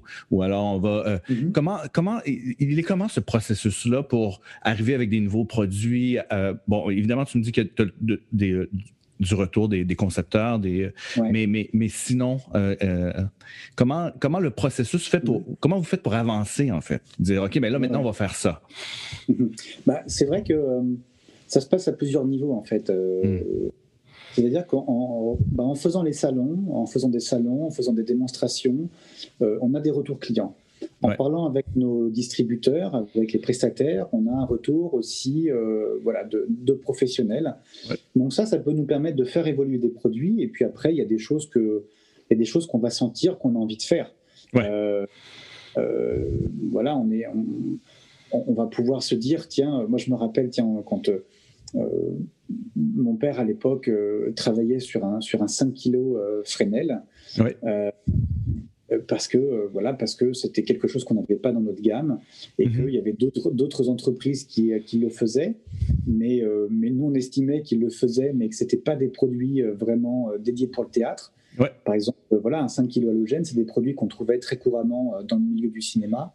Mais, mais beaucoup moins dans, dans le théâtre. Dans, le théâtre quand on voulait un, gros 5 kg halogène ben on, on prenait, on prenait un projecteur euh, déjà existant, et comme c'était des projecteurs qui étaient plutôt faits pour le cinéma, ils n'avaient pas forcément euh, en tête une conception de produit faite pour le théâtre. Ouais, ouais, bah oui. Mhm. Par exemple, avec, euh, avec des cassettes porte-accessoires qui soient, qui soient complètement fermées pour pas qu'il y ait de fuite de lumière, mhm. des produits, voilà, qu'il n'y ait pas de fuite de lumière directe, que le produit fonctionne de manière silencieuse, que qu'on puisse accéder euh, facilement et rapidement euh, à certains organes pour de la maintenance ou pour de, pour de la réparation. Donc voilà, c'était aussi ça. Ça a été euh, le fait de dire qu'on va faire un produit parce que parce qu'on pense que ce qui existe peut être amélioré ou peut mmh. convenir plus à notre à notre à notre secteur d'activité. Et puis voilà, et puis en plus, comme euh, petite anecdote, quand on parle du, 5 kg Fresnel, mhm. je me rappelle qu'à l'époque, quand mon père l'a fait, euh, voilà, j'avais un ami, euh, un, ami qui, un ami éclairagiste qui travaille beaucoup avec le Festival d'Avignon. Oui. Et, qui avait vu le 5 kg Fresnel et qui me dit Mais écoute, François, moi, il y a, moi, y a un produit qui, qui, me plairait et qui me manque, ce serait d'avoir un 5 kg PC mais ah ça n'existe pas, euh, ou alors ça existait il y a 30 ans ou 40 ans. Voilà. Est-ce que tu peux me faire un 5 kg PC Et voilà. Et donc on s'est embarqué, on a, fait, on a fait deux produits, un pour nous, un pour lui. Ah et voilà. Et celui qu'on a fait pour lui est toujours euh, au Festival d'Avignon pour éclairer euh, à la cour d'honneur. Ah ouais? Mais voilà, ah c'est ben, aussi, tu vois, c'est des rencontres, c'est des gens qui vont vous dire tiens, tiens, je pense que ce produit-là, ce serait pas mal. Est-ce que vous avez regardé à étudier un produit qui pourrait faire ci, qui pourrait faire ça voilà, c'est vrai que c'est vraiment en glanant des informations, que ce soit par des, par des demandes, par des retours terrain, et puis après, nous aussi, hein, nous, on a, on a aussi des, des envies de, de, faire quelque chose. Mhm. Voilà, on avait par exemple, voilà, on, mhm. avait, on avait, pour des, asymétriques, des asymétriques euh, euh, halogènes, on voyait que il y avait des, des cyclos asymétriques à LED qui commençaient à arriver. Et voilà, nous, on voulait le faire, mais on voulait le faire aussi à notre façon parce qu'on voyait beaucoup de luminaires qui étaient euh, asymétriques, qui étaient euh, qui faisait du rouge, du vert et du bleu, voire des fois du blanc. Nous, on voulait vraiment augmenter la palette de couleurs. On voulait avoir pas que des blancs mélangeant les couleurs, parce que quand on vient éclairer un grand cyclo avec euh, mhm. du mélange de couleurs, les, les teintes de blanc n'étaient pas forcément comme, euh, comme on voudrait qu'elles soient dans le théâtre, donc avoir des, des, teintes beaucoup plus... Ah ouais. Voilà, des couleurs un peu pures. Et, mhm. et, donc, on a, on, on, a mis du blanc, du blanc chaud et du blanc froid en même temps que plusieurs couleurs parce que voilà, dans le théâtre, on travaille beaucoup avec, avec, euh, avec l'halogène, avec des blancs chauds. Donc, on a voulu euh, voilà, apporter notre touche, avoir un produit euh, voilà, complètement silencieux et voilà, avec les contraintes qu'on connaissait de, mm. des théâtres. Et donc, de faire un produit dédié. Et, qui est le Dalis. Et qui est effectivement qui est le Dalis. Et, donc, et donc, voilà. Donc, après, mm. Voilà, ça se passe comme ça. Mais des fois, ça peut être aussi une idée qu'on peut avoir, un retour, parce que ce soit par euh, nos commerciaux ou par euh, euh, notre chef produit, de dire tiens, voilà, il y a, y a un produit qui pourrait combler dans la gamme parce que voilà, dans, dans, dans un marché d'appel d'offres, oui, puis j'imagine que tel produit, donc il faudrait compléter la gamme pour avoir la gamme homogène possible. Tu vois, oui, je comprends. J'imagine que vous voyez aussi des compétiteurs qui font un produit, vous dites on pourrait le faire mais mieux. J'imagine qu'il y a de ça aussi. Oui, oui, bien sûr, bien sûr. C'est vrai que euh, c'est vrai qu'on va forcément regarder les concurrents de la même manière que les concurrents nous regardent. Absolument. Bah euh, et, donc, effectivement, on va essayer de, bah, s'inspirer de, certaines choses et puis d'essayer de, bah, d'apporter notre touche avec notre sensibilité parce que, parce que nous, on va considérer que, qu'effectivement, que, qu'un produit, qu'il faut que mécaniquement, il faut qu'il soit au top parce que parce qu'on veut qu'il puisse durer 20 ans euh, sans problème, sans, sans se détériorer. Donc, on va apporter beaucoup d'attention à à la qualité mécanique. L'optique aussi a toujours été très importante. Bah oui, exactement. Euh, donc en fait, voilà, donc on s'est posé des questions et quand nos, concurrents étaient des fois sur, euh, voilà, sur des marchés de, de, masse, en tout cas sur des quantités beaucoup plus importantes que nous, euh, on a toujours, moi j'ai toujours voulu en tout cas continuer ce que faisait mon père, c'est-à-dire de d'essayer de, Enfin, on préférait prendre une niche en fait sur, sur une gamme, mais de le faire, de le faire vraiment très bien et, de, pour que le produit dure et que le produit soit, euh, voilà, soit un produit qualitatif. Euh, c'est vrai que faire de la qualité, ça peut coûter plus cher, mais en même temps, c'est aussi ce que les gens vont rechercher chez Robin Julia. Tout à fait. Ils se disent très bien que voilà, le produit est, peut-être euh, avec un budget différent qu'un produit concurrent, mais en prenant le produit Robin Julia, voilà, ils auront la, satisfaction d'avoir un produit qui va durer 20 ans, 30 ans sans aucun problème, qu'il y aura du service derrière et qu'il y aura un produit qui sera euh, qui sera qui aura une qualité mécanique, une qualité optique, une pérennité dans le temps. Mhm. Et, donc voilà. c'est notre, une façon nous de faire et c'est ce qui fait euh, la particularité de Robert Julia. Ben ouais. Puis moi c'est ce qui m'avait tellement impressionné quand j'étais allé voir parce que vous faites tout, tout à la maison. Puis je me souviens quand on a commencé la visite, il y avait une, une pile de de, de, de, de, plaques de métal. Puis tu m'as dit ben ça c'est le début. Puis à la fin, ben à la, fin de, de rendu à Z, et puis il y avait un projecteur au bout. Puis, puis, puis ça, ça m'a. J'ai fait Ah oui, OK, donc vraiment tout se fait là. Puis, puis ce qui m'avait impressionné aussi, c'est que c'est que tu connaissais tout le monde par leur, par leur nom, euh, chaque département, les gens de salut. Et tu sais, il y avait une espèce de convivialité euh, qui, qui m'a un peu jeté par terre. Je n'avais pas imaginé ça. J'avais imaginé un truc beaucoup plus euh, l'usine, tu vois, là, tu sais, un peu le cliché. Alors que, alors que tout est fait à la main. Et, je trouve que je trouve ça beau, en fait, que vous êtes capable de garder encore aujourd'hui ce modèle-là d'affaires. C'est assez, assez fascinant, je trouve. Ouais. en fait, c'est vrai que mon, père, euh, ayant une formation de technicien, euh, voilà, mon père a toujours eu à cœur de, pouvoir euh, contrôler mmh. la fabrication des appareils. lui voulait avoir le contrôle pour pouvoir, pour pouvoir agir rapidement, pour pouvoir voilà, proposer mmh. des solutions très rapidement. C'était quelqu'un de technique, c'était quelqu'un de, manuel, qui avait besoin de, toucher à ça, qui avait besoin de, sentir qu'on pouvait produire euh, voilà, rapidement, qu'on avait des outils à notre disposition. Donc c'est vrai que moi aussi j'ai voulu continuer par, dans cette voie-là parce que euh, parce que c'est vrai que c'est, euh, bah, je trouve ça assez, assez, assez plaisant et gratifiant de, de voir qu'effectivement que quand on, on fait visiter à quelqu'un la société, même à quelqu'un qui ne va pas connaître les produits, Mhm. de lui montrer euh, que le produit, bah, que, que, que, que, le produit qu'il va d'abord voir, c'est une plaque de tôle hein, sur, euh, sur une palette, mhm. et qu'en une demi-heure, trois quarts d'heure de visite, on va lui montrer tout le cheminement mhm. euh, que, va, que va parcourir cette matière, jusqu'au moment où voilà, cette, plaque, cette plaque de matière première va devenir va devenir un, un, objet qui va permettre de mettre les gens en lumière. Voilà. C'est ça, exactement. C'est vrai que c'est ça qui, que, que les, où les gens sont assez, sont assez sidérés parce que parce qu'effectivement, ça raconte une histoire et que les gens, au fil, de la visite, voilà, euh, on déroule, on déroule l'histoire et, à la fin, quand ils voient le produit, bah, le produit devient beaucoup plus familier parce qu'il dit ah bah tiens, c'est ce produit-là, je, l'ai vu naître, exactement, je l'ai, je l'ai vu euh, se, fabriquer mm. et ça permet de, se rendre compte qu'effectivement que voilà qu'on, est, euh, voilà à l'origine de tous les process, qu'on contrôle tous les process de fabrication. Mm. Mm, mm, mm. Et donc, c'est ce qui fait, voilà, c'est ce qui fait notre marque de fabrique. Et c'est vrai que, bah, voilà, du, fait de, ça, euh, on a aussi un rapport privilégié avec les, avec les salariés parce que parce qu'on est, on est assez souvent, on est souvent avec eux. Euh, voilà, dès qu'on fait visiter euh, l'établissement à quelqu'un, voilà, moi j'aime bien aussi savoir de quoi je parle quand je montre les process de fabrication. j'aime bien savoir expliquer pourquoi. J'aime bien ben que, le salarié puisse voilà, décrire le travail qu'il fait, montrer une mm-hmm. pièce à la personne qui est là, je trouve que voilà, ça porte, ça porte de la valeur ajoutée. Je trouve, Complètement. Et, et, montrer à tout le monde que, voilà, que chacun, euh, à son niveau, participe à, voilà, à la mise en forme euh, d'un produit. Est-ce qu'il y a des gens qui travaillaient sous ton père qui sont encore à, l'usine? Oui, oui, oui. Ah hein? euh, de moins en moins. Oui, ouais, ouais, parce qu'effectivement, mon père, mon père avait déjà pris sa retraite il y a maintenant 13 ans. Euh, mais oui, oui, j'ai encore des gens dans la société qui m'ont même moi connu quand j'étais euh, quand, quand tout petit. Hein, euh, c'est beau quand même. Hein.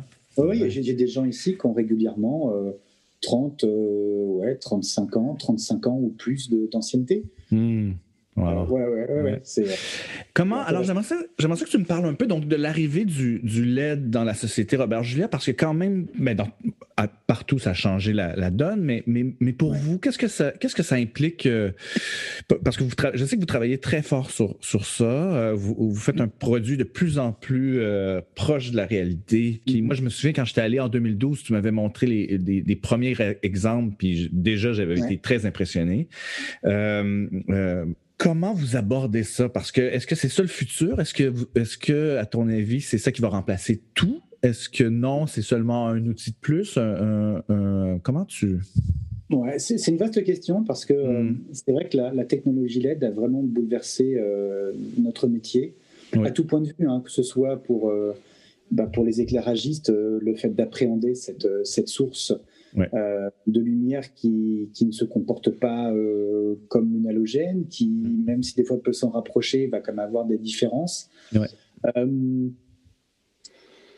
J'ose espérer que, euh, que la LED n'enterrera pas euh, définitivement euh, hmm. les autres sources. et quand je parle des autres sources, je parle principalement de l'halogène, parce que moi, je, trouve, je, trouve, que, que l'halogène, les sources halogènes, moi je parle de, de, texture de lumière, ont un grain de lumière que, que je, trouve, que je trouve irremplaçable. Euh, voilà, notamment, euh, voilà, tu utilises un, mm. BT, un BT 500 euh, sur une scène, je trouve que ça, mm. ou même, ou même du Svoboda, voilà, de la basse tension, je trouve que c'est des lumières qui sont magnifiques.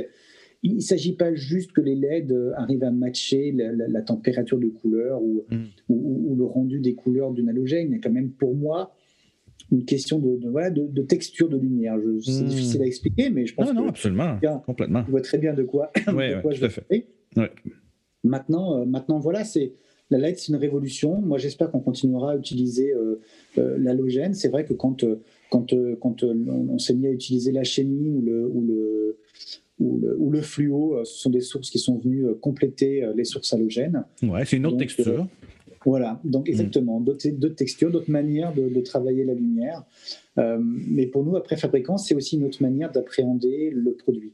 Mm-hmm. donc c'est vrai que la LED, voilà, tout le monde en parle, c'est vraiment dans l'air du temps. Les gens veulent voir les produits à l'aide, les gens veulent s'équiper.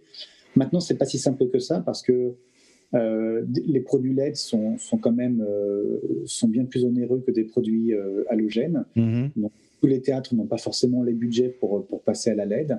Mm-hmm. Et, et, puis, c'est une technologie qui, qui a besoin d'être maîtrisée. Alors, c'est une techno qui a beaucoup évolué. C'est vrai qu'en 2012, bah, en 2012 à peu près, c'est là où, où on a sorti nos premiers produits à LED. En fait, je me souviens, moi, je voulais déjà euh, avant euh, qu'on se penche sur la LED, et puis en fait, mon père était pas trop, euh, pas trop branché sur la LED. Mais à l'époque, quand je lui en parlais dans les années 2005, 2007. Mm-hmm. Voilà, à l'époque, les produits étaient plus, c'était plus des LED pour être vus, donc sur des panneaux d'utilisation, etc., plutôt que des LED pour éclairer, parce que le flou n'était pas là, les IRC n'étaient mm. pas là. Mm. Mais bon, on, sentait que voilà, c'était une chose qui intéressait. Et puis mon père m'a dit, bah, écoute, euh, voilà, moi, je fais mes produits, je, sais ce que j'ai à faire. La lettre, je connais pas, donc euh, je préfère pas. il m'a dit, écoute, quand ce sera toi, tu feras ce que tu veux. Pour l'instant, c'est moi, et je fais, euh, je fais ce que je sais faire. Donc je dis bon, ok, ok, on va attendre. Et puis, bah, il est parti en retraite en 2008. Et puis après, là, je me suis dit, bon, il faut, il faut quand même qu'on mette un pied dedans, même si c'est pas pour commercialiser un produit, il faut qu'on commence à, à apprendre de cette technologie. Est-ce que c'est une façon aussi pour toi de, faire ta marque, c'est-à-dire d'amener la compagnie ailleurs? Ouais, probablement, ouais, complètement. Complètement. Bon, en fait, on était. Euh, c'est vrai qu'on n'était pas d'accord avec mon père, donc, euh, donc voilà, sur le fait qu'il y a un désaccord. Euh, maintenant, le désaccord, il était plus sur c'était plus un, c'était plus un débat d'idées que, que d'autres choses. Oui, oui, oui, absolument. Mais, voilà, mais moi, je, je sentais que c'était quelque chose qui pouvait avoir un avenir enfin qu'on avait déjà, parce qu'il y avait déjà des produits qui étaient, euh, qui étaient avec des, sources LED à l'époque. Mais voilà, on disait, tiens, oui, effectivement, pour, euh, pour l'éclairage euh, pour l'éclairage du spectacle vivant, et puis en, plus pour Robin Julia, où on est plutôt aussi reconnu pour des produits de forte puissance, je me suis dit, je pense qu'on y viendra un jour. Donc il faut, il faut commencer, il faut commencer petit, mhm. mais il faut commencer. Mhm. Et donc voilà, donc voilà, dès que mon père, mon père a quitté la société, j'ai mis des ressources, j'ai fait des mhm. recrutements. Et puis on a commencé à travailler sur la LED pour avoir le premier produit qui est sorti en 2012. Et puis voilà, de fil en aiguille. Euh, c'était quoi le premier? Est-ce que c'était le Thibault le, premier? Euh, Non. C'était quoi déjà? Le tout premier. Euh, non, le tout premier produit en fait c'était un c'était un produit qui s'appelait Aledine. Ah, qui, était, qui était un petit, ce qu'on appelle un rétrofil, donc qui était une source, une source LED qui pouvait aller dans des découpes de chez nous. Ah, on a fait un, Fresnel après. Le, la gamme Thibault en fait est venue un tout petit peu après en fait. Ok, d'accord. Euh, donc c'était notre, premier, euh, notre premier produit. Euh, mais voilà, mais c'était un produit qu'on avait, on avait réussi à, mettre dans un, dans, dans, un projecteur existant en fait. Ce qui fait qu'on bénéficiait de, de, l'optique qui a été ah légèrement travaillée, mhm. de la mécanique reconnue, et ce qui a permis de présenter voilà, ce premier produit-là. Et, et, je sais que c'est un produit qui a, qui a, vraiment beaucoup plu. On, mhm. Je me rappelle aussi à l'époque, euh, à l'époque, les théâtres n'étaient pas encore forcément très intéressés, mais les, les, studios de télévision étaient vraiment intéressés. Et puis après, effectivement, les théâtres sont, sont venus aussi à la LED. Et c'est vrai que, voilà, donc au fur et à mesure du temps, on a, on a fait évoluer les produits, on a, on a grimpé en puissance, on a grimpé en qualité. on a commencé après avec le Dalis à faire, à faire des, mélanges, des mélanges de couleurs. On a fait après aussi du, des, mélanges de blanc, du blanc variable. Et on a commencé aussi petit à petit à monter en puissance parce que mhm. un, pour moi, des, un des objectifs pour moi aussi, c'est c'est de monter en puissance et d'offrir des produits euh, à l'aide euh, en remplacement de sources à chimie. Il faut savoir que mhm. les sources à chimie sont des sources qui sont beaucoup plus efficaces que les sources halogènes, mhm. qui donc pour une puissance donnée vont avoir un, bien meilleur rendement. Donc autant pour des sources halogènes, on est arrivé assez rapidement à, avoir des produits qui, euh, qui, qui, arrivaient à atteindre les rendements d'une lampe 1 kW halogène, par exemple. Mhm. Mais autant sur des produits à décharge, on n'était pas du tout. Donc, mm. effectivement, l'objectif pour, pour moi, c'était aussi de, de continuer à travailler sur cette gamme de produits niches que sont les poursuites et pour laquelle Robin Julia est reconnu. Est reconnu, ben oui, complètement. Ben oui, oui, et de dire, tiens, ça serait bien aussi de, de, de, grimper en puissance et en qualité mm. sur les poursuites. Donc, euh, à partir du moment où euh, on, a, on a, euh, qu'on a cru bon que la puissance d'une source était suffisante pour en faire un projecteur de poursuite, parce qu'une poursuite, faut, elle va se situer beaucoup plus loin que les, que les projecteurs euh, qui sont sur scène ou, au premier balcon, par exemple. Et en même temps, il faut, c'est un produit, un produit qui est là pour, euh, pour mettre en lumière la personne qui est sur scène. Donc, on doit couvrir les éclairages, euh, les éclairages sur scène. Donc, c'est un produit qui doit qui, est beaucoup plus loin, donc qui doit être très puissant mhm. euh, pour pouvoir percer par rapport euh, aux lumières ambiantes. Mhm. Donc, euh, donc voilà. Donc à partir du moment où on, a cru, on a cru bon qu'une source avait suffisamment de, de, flux pour en faire une poursuite, on a commencé à faire une poursuite. Et puis de fil en aiguille, on a, on a travaillé sur, sur ça, sur la montée en puissance. Et voilà, on est maintenant on a maintenant euh, la poursuite euh, la plus récente qu'on ait faite. C'est une poursuite qui fait 800 watts de LED, euh, qui est pour de la longue portée et qui va commencer à, à chatouiller, je dirais, les flux qu'on peut avoir avec des poursuites de kilo 5 à décharge. Ouais. Euh, euh, je reviens un peu en arrière justement parce qu'on parle de poursuites. Est-ce que est-ce que c'est euh, un peu grâce aux poursuites que vous avez réussi à rentrer dans le marché international? Est-ce que c'est ça qui a, ouvert la porte au reste des produits de, Robert Julia Dans mon souvenir, moi, j'ai, mes premiers souvenirs c'était des poursuites Robert Julia. Ouais. Est-ce que c'est, ma vision à moi ou c'est, Je crois qu'il y avait déjà, on faisait déjà des, choses avec avec le Canada, ouais. un petit peu avec les États-Unis. Mais c'est vrai que les États-Unis, il, y a eu vraiment un déclencheur en plus aux États-Unis, c'est que c'est quand lorsque euh, lorsqu'il y a eu le, spectacle du Cirque du Soleil haut ah. euh, au, au, Bellagio à Las Vegas, c'est ouais. euh, Luc Lafortune ouais. Euh, s'était intéressé à nos, à nos projecteurs, hein, donc et à nos poursuites, et, et, à nos découpes à chimie, parce qu'il fallait des projecteurs très puissants oui. Et que voilà, nos découpes à chimie étaient euh, les, les, découpes, les licots les plus, les plus puissantes du marché. Donc ça, les, ça, leur avait bien plu. En plus, c'était des, des, des, des, découpes avec des lampes à décharge. On avait des systèmes pour, pour graduer les flux lumineux. Ouais. Euh, uh-huh. euh, sur les poursuites, on avait aussi ce même, ce même système et en plus qu'on pouvait contrôler en DMX, donc à distance, directement par la console et laisser donc l'opérateur faire sa poursuite de pouvoir synchroniser aussi des effets de, de, de, dimming, des effets de, gradation. C'est des choses que, que nous, Robin Julia, on a, on a démocratisé très vite avec nos poursuites. Ouais. Euh, de mettre, d'avoir un dimmer motorisé. Euh, ça a été euh, tout de suite chez Robin Julia, une de nos marques de fabrique, d'avoir ce système-là. Et non pas d'avoir un, un, dimmer mécanique fait par l'opérateur, mais de pouvoir justement contrôler à distance et donc par la même occasion de pouvoir synchroniser les effets de gradation euh, des poursuites, alors qu'avant c'était plutôt, euh, en général, c'était plutôt par, euh, par des tops qu'on avait au casque, aux écouteurs, par, parmi les constructeurs. Donc voilà, mais c'est vrai que voilà, cette mhm. anecdote du Cirque du Soleil, je pense, a été, a été, un, a, été pour nous un, tremplin parce que, parce que ça nous a rendu beaucoup plus visibles. Et puis après, bah, en plus, sur tous les autres spectacles du Cirque du Soleil à Las Vegas, je crois, à part Mystère, qui était en plus avant haut, mais sur tous les autres ensuite, ouais. on, a, on, a, eu du matériel, du matériel Robin Julia. Donc, ça a permis de. Et Yves Coin aussi, je crois, pour Céline, avait, avait fait rentrer du, du mais bien sûr. Julia. Alors, moi, j'ai une anecdote par rapport à ça. Mon premier spectacle du Cirque du Soleil, j'avais quatre poursuites à acheter. Puis finalement, j'avais décidé de pas aller avec Robert Julia. J'avais décidé d'aller avec une compagnie italienne. Et puis, euh, ils ont cassé après deux ans et demi de tournée. Et euh, on les a remplacés par du Robert Julia. Et je crois que l'équipe a ri de moi pendant dix ans parce que j'avais décidé d'aller avec une autre compagnie que Robert Julia. Alors, ça, ils sont tombés en morceaux vraiment après deux ans. Et, à partir du moment où on a, on a pris les, les, poursuites Robert Julia, on a eu très peu de problèmes, en fait. Voilà, tu, tu, tu, vois, tu as été puni. J'ai pas besoin de J'ai été puni, exactement. ouais, ouais. Et surtout, j'ai été la risée de, de mes collègues. mais c'est vrai que c'est vrai que les poursuites Robin Julia, comme tous les projecteurs Robin Julia, ont vraiment la réputation d'être des produits, euh, des produits qui durent dans le temps. Alors, euh, je ne sais pas si c'est une bonne chose. Je pense que oui, finalement, parce que euh, Parce que bah, voilà, nous, l'obsolescence programmée, c'est pas quelque chose. C'est quelque chose, ouais, c'est ça, exactement. Et je suis très content d'avoir des produits qui durent, mais bon, des fois, nos produits durent tellement que, effectivement. Ouais, les gens rachètent pas. Les gens les conservent, euh, et, voilà. Mais non, après, euh, après voilà, moi, c'est la première de mes satisfactions, c'est que les gens soient contents de, de, mes produits. Euh, voilà, c'est vrai que. Voilà, mais c'est vrai que sur, sur le marché nord-américain, c'est quand même effectivement les poursuites parce que parce qu'il y avait il y avait il y avait vraiment quelque chose de nouveau. Et puis un des tremplins aussi, ça a été en 1999. Je me rappelle, on faisait on faisait le LDI et on a présenté euh, une poursuite qui était la poursuite à Cyrano. Ouais. Qui était mm. donc une poursuite 2500 watts euh, HMI mm-hmm. et, qui avait vraiment des, des, des choses que n'avaient pas les autres poursuites. Et pour moi, c'était une des plus belles poursuites que, que Mhm. de, la gamme parce que, parce que au-delà d'avoir, d'être, d'avoir un joli design, elle a beaucoup de fonctionnalités, elle est très facile à manipuler. Mhm. Et, et, en fait, on a reçu le, award du, produit de l'année euh, mhm.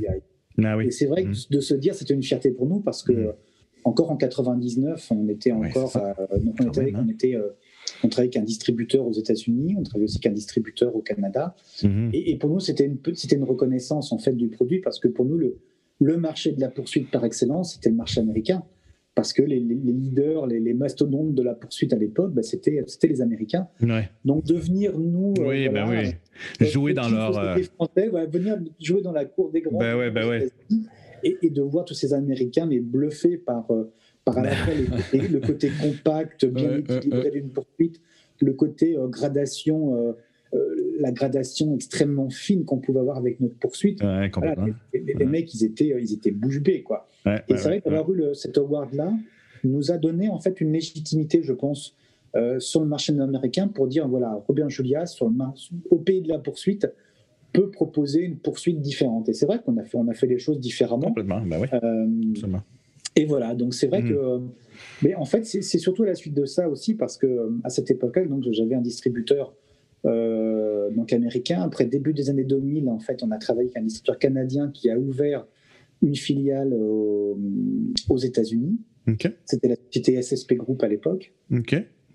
Euh, et, donc, euh, et, qui effectivement travaillait beaucoup avec le Cirque du Soleil sur les différents spectacles, que ce soit à Orlando, à Las Vegas ou même les shows en chapiteau, ah bah et, qui, était, qui était assez proche de la compagnie du Cirque du Soleil. Et donc, euh, nous a effectivement euh, bien aidé pour, euh, voilà, pour, faire connaître la, marque. Ouais. Et puis après, c'est vrai qu'en après, c'est quand c'est en, 2000, en 2003, en fait, bah, j'ai décidé de faire ma société aux États-Unis. Ah oui, ça, mon, hein. mon, côté international était revenu. ouais. et, voilà, et j'ai créé une société avec, avec quelqu'un, avec, avec Fred Lindauer, qui à l'époque travaillait pour, pour mon distributeur aux États-Unis. Ouais. Et puis je me suis dit, voilà, euh, si, je veux pouvoir faire en sorte que, que, la marque Robin Julia décolle encore plus aux États-Unis, d'être une marque euh, assez peu connue finalement et qui était accessible sur le marché américain que par le biais d'un importateur, puis des fois par le biais de, représentants régionaux, faisait qu'il y avait encore beaucoup de distance en fait entre l'utilisateur et nous fabricants. Il y avait plusieurs intermédiaires qui en fait qui faisaient que on n'arrivait pas forcément à, avoir tous les retours, à pouvoir aussi prendre contact directement. Et donc je me suis dit, bah voilà, moi qui étais, euh, qui avais travaillé aux États-Unis et que voilà, c'était un marché qui, me plaisait et sur lequel j'avais envie de tenter quelque chose. Et là, j'ai demandé à mon père, je lui ai dit, écoute, je pense que ce serait pas mal de le faire. et m'a dit bah écoute, vas-y quoi, c'est c'est un projet que tu as à cœur, c'est un projet qui me plaît, vas-y, fais-le, gère-le. Et donc, ce qui a été fait. Et c'est ce qui m'a permis aussi bah, de, de mettre ton, ton pied, en fait, de, vraiment t'implanter. Ben ouais. ouais exactement. parce que tu l'as fermé plus tard, hein? tu l'as fermé en 2014, c'est ça ou te... Ouais, c'est ça. ça hein? fermé parce que parce qu'effectivement, la personne que j'avais là-bas prenait, euh, voilà, voulait prendre sa retraite. À quand les projecteurs asservis, les moving lights, Robert Julien? Écoute, je je sais pas, je, je suis pas sûr que je suis pas sûr que ce soit un marché pour nous. Ouais. Euh, c'est un marché qui est déjà euh, saturé. Ouais, complètement. pour être honnête. Seulement. Euh, il, y a, tellement de, très grandes marques. Et en fait, bon, je pense qu'on ne s'improvise pas à fabriquer en automatique. Il faut, euh, il faut avoir de l'expérience. On est quand même là sur, sur, sur beaucoup de mécaniques, mécaniques de mouvement, de positionnement. c'est des contraintes énormes. Et, ouais, c'est autre chose. Hein. Mm. Ouais, ce serait pas forcément, ce serait pas forcément une, bonne voie pour Robert Julia parce que mm. je pense que ça serait énormément de développement pour arriver à un niveau euh, que d'autres ont déjà atteint au jour d'aujourd'hui et sur lesquels je ne suis pas sûr, moi, d'y avoir, avoir un intérêt. Ouais, ouais, mais, euh, mais, oui, mais ça a, été, ça a été une question qu'on s'est posée pendant, pendant. bah, j'imagine bien. Donc, euh, c'est une question légitime. mais, après, alors, pour rebondir un petit peu sur ta question, c'est vrai qu'on on n'a pas fait d'automatique Robin Julia, mais par contre, on a quand même travaillé sur, sur un système euh, que as peut-être, tu as peut-être vu. Oui, oui, oui, bah oui. Bah oui, un système de tracking. Alors c'est vrai bah que on voit qu'il y a je dirais que c'est pas forcément qu'une mode, mais on voit aussi. Je l'ai pas, l'ai pas essayé personnellement, mais tu me l'as montré la dernière fois qu'on s'est vu. Ouais. ouais. Et, en fait, on a, euh, on voit, on voyait déjà des systèmes de tracking exister. Euh, qui consistaient en fait à, à, piloter des automatiques pour justement faire le suivi des personnes sur scène. Ouais. Euh, et, par rapport à ces solutions d'automatique, on a, on, a créé euh, donc une solution qui s'appelle le SpotMe. Et en fait, c'est un, quand même c'est un, environnement euh, complet et assez complexe. en fait, de mettre des capteurs de position sur une poursuite. Et comme le but de la poursuite et, le but du poursuiteur, c'est de suivre les déplacements d'une personne sur scène, bah forcément, là où vient taper la poursuite sur scène, c'est là où se trouve le comédien, le chanteur, en tout cas la personne qu'on a, a envie d'éclairer. Et donc, en fait, bah, ce point d'impact virtuel de la poursuite sur scène, on peut l'avoir grâce aux coordonnées euh, X et Y de la poursuite, de son déplacement dans, dans, dans, euh, dans, un univers en, trois dimensions. Et donc, en fait, l'objectif de ça, c'était justement de récupérer ces, données de position euh, des capteurs de position de pan et tilt de la mhm. poursuite dans un serveur, ce serveur étant connecté à un environnement 3D d'une console. Et donc, c'est un système qui permet euh, par le déplacement de la poursuite, de matérialiser en fait un, point qui va bouger donc euh, sur un environnement 3D et donc de matérialiser en live les déplacements d'une personne. Et donc en fait de pouvoir justement euh, par l'opérateur de la console, par mhm. l'éclairagiste, l'opérateur de la console, de pouvoir dire, ben voilà, ce point qui bouge en X, en Y, voire même en Z, en élévation, par rapport à ce point qui pousse, ce point qui bouge en live, je vais demander à des automatiques de se caler sur ce point qui bouge. Et donc, notre système de tracking permet de faire du suivi euh, des mmh. automatiques et de se caler sur la position de la poursuite. Donc, c'est assez mmh. marrant parce que tu vois, on ne bah fait pas d'automatique, mmh. mais on est les... Ouais, mais, mais, on les utilise, on les gère directement. Ouais, ouais exactement. c'est une très bonne idée en fait. Côté, euh, j'ai hâte de l'essayer. intéressant. Et, puis euh, voilà, puis comme c'est un système qui est vraiment, qui est très simple à mettre en place et qui nécessite, ne nécessite pas de, il n'y a pas de caméra, il n'y a pas de capteur sur la personne. Donc c'est quand même quelque chose qui n'est pas du tout invasif, à la fois pour, euh, pour le comédien ou le chanteur, mais en plus qui est invasif dans, dans, un système de, de, rig, de, de rig, de rig lumière. À part un câble RJ45 pour connecter le, le, serveur qui est au niveau de la poursuite et pour, euh, pour le connecter jusqu'à la console ou, à travers un node, voilà, il n'y a que ça. Ouais, le, on reste, utilise, le reste, on utilise l'écosystème ou enfin l'accrochage qui est déjà. Exactement, on utilise l'écosystème, on utilise le travail de, euh, on utilise le travail du poursuiteur. Donc voilà, donc on fait pas d'automatique, mais peut quand même gérer d'automatique, on peut gérer aussi du statique, parce qu'on peut, à travers des zones, euh, voilà, aussi. Euh, oui, ça s'allume. Si...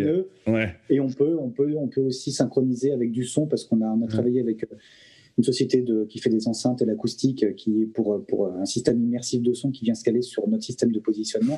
voilà. Il y a tout un écosystème aussi qui est intéressant de ça. Mais, mais voilà, mais les automatiques, non, non, il y a des gens qui savent très bien faire. Et, et, je pense qu'il faut qu'on soit, nous, Robert Julia, inventif pour trouver d'autres solutions, euh, quitte à en complément des somatiques, mais, mais d'autres solutions. Est-ce que tu es, euh, toujours aussi emballé aujourd'hui que tu l'étais quand tu as pris la, direction de la, société? Est-ce que c'est. Ou, déjà tu te dis, ah, peut-être que, peut que je passerai à d'autres choses bientôt, puis mes enfants prendront le relais. Est-ce que tu es déjà dans ces pensées-là ou pas du tout? Non, non, non, j'y suis pas encore. Non, c'est vrai que par contre, que, on, a, on a un métier qui change, on a un métier qui est en pleine mutation. Euh, euh, on, a une concurrence qui, qui est devenue différente avec les produits LED. Euh, voilà, donc il y a, y, a, y a, tout un système qui, qui, est en train de se bouleverser. Alors c'est à la fois intéressant parce que parce qu'il faut aussi se remettre en cause et que, et que ça, c'est un travail au quotidien de, hmm. de, de, se remettre en cause, de prendre les bonnes décisions, de voilà, d'accompagner euh, quelque chose qui, de toute façon, qui est en route. Donc voilà, il y, a un côté gratifiant parce que c'est vrai que le travail sur la LED, par exemple, est un travail euh, extrêmement intéressant. Euh, le fait, la LED permet de, de travailler notamment avec les couleurs, de travailler sur des puissances assez importantes, de travailler hmm. sur beaucoup de choses. Et puis la, LED, en fait, c'est pas juste une lampe. En fait, hein. il y a tout un écosystème de. Il faut mhm. travailler sur sur la thermique, hein, sur la. Bah ouais. C'est la grande question. Ouais, il faut travailler sur le bruit, il faut travailler mhm. sur, euh, euh, sur la technologie, sur l'alimentation, sur, sur les drivers, sur, sur la Sur les ombres. exactement, sur les ombres. gros travail, gros travail pour, pour, en parler. Mais effectivement, euh, voilà, ça, remet, euh, ça remet en cause beaucoup de choses et je trouve que c'est intéressant. Voilà, c'est le bah, côté vraiment intéressant. Ça, redonne, ça redonne une, motivation et, de l'excitation, mhm. mais voilà, mais c'est une manière différente de faire. Voilà. Comparer, mhm. tu vois, mon, père, lui, euh, avait pour habitude de, de, prendre une lampe qu'il connaissait ou une nouvelle lampe.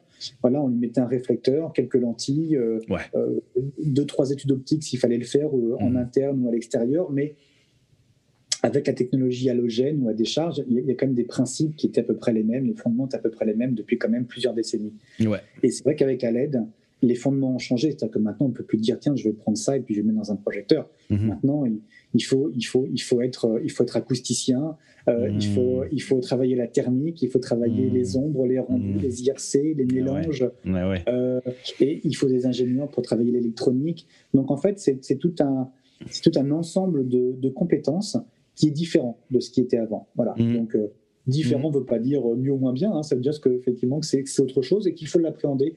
Et je trouve que c'est euh, un challenge qui est extrêmement intéressant. Euh, ben Mais par contre, effectivement, c'est les conditions sont quand même plus, plus compliquées parce que mmh.